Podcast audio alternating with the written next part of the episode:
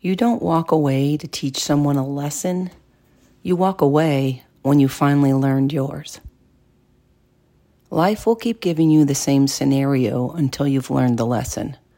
So, if you find yourself in toxic relationships over and over again, you must look at why.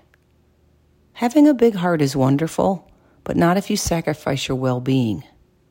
It is so hard to give up on a relationship, but you must remember that you can't love someone into wellness. Remember, it's okay to say no. It's okay to set boundaries. It's okay to require others to be responsible for their decisions and actions. You should never work harder on someone else's life than they do. Be a life learner.